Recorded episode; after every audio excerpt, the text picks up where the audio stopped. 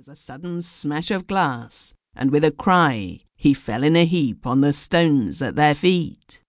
Then, in the moonlight, they saw the white face of the pickpocket peeping over the sill, and while some stayed in the yard, others ran into the house and helped the other man to break the door in. It was difficult to obtain an entrance even then, for it was barred with heavy furniture. But they got in at last, and the first thing that met their eyes was the body of Jerry dangling from the top of the bed by his own handkerchief. Which bedroom was it? asked two or three voices together. The narrator shook his head.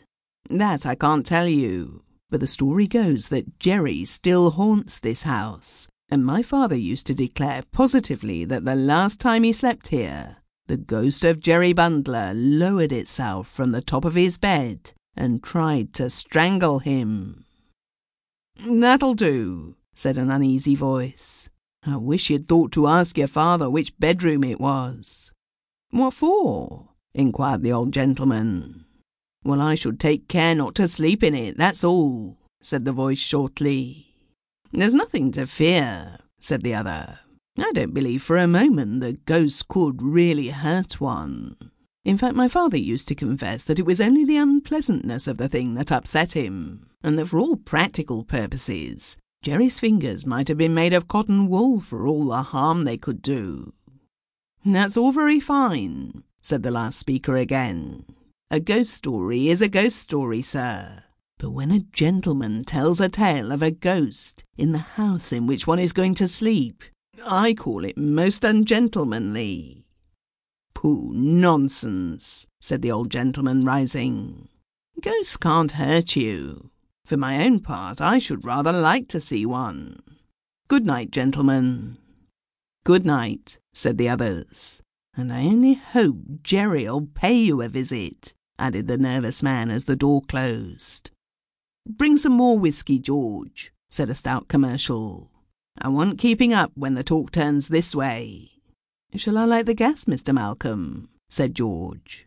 No, the fire's very comfortable, said the traveller. Now, gentlemen, any of you know any more? I think we've had enough, said another man. We shall be thinking we see spirits next, and we're not all like the old gentleman who's just gone. An Old humbug, said Hurst. I should like to put him to the test. Suppose I dress up as Jerry Bundler and go and give him a chance of displaying his courage.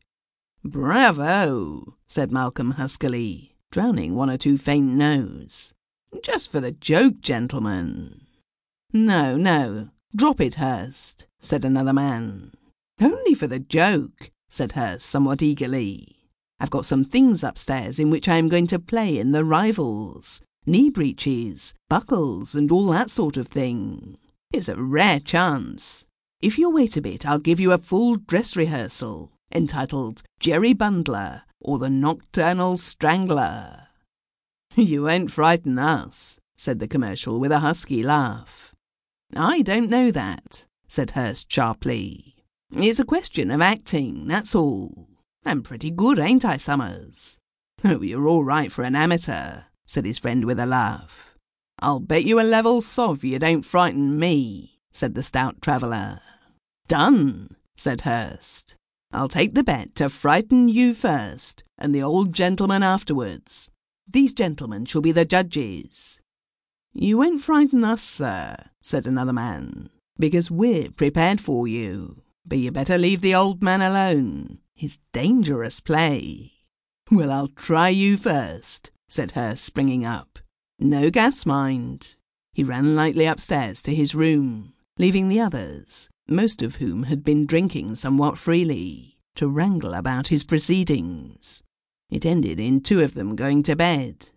He's crazy on acting, said Summers, lighting his pipe. Thinks he's the equal of anybody almost. It doesn't matter with us, but I won't let him go to the old man and he won't mind so long as he gets an opportunity of acting to us.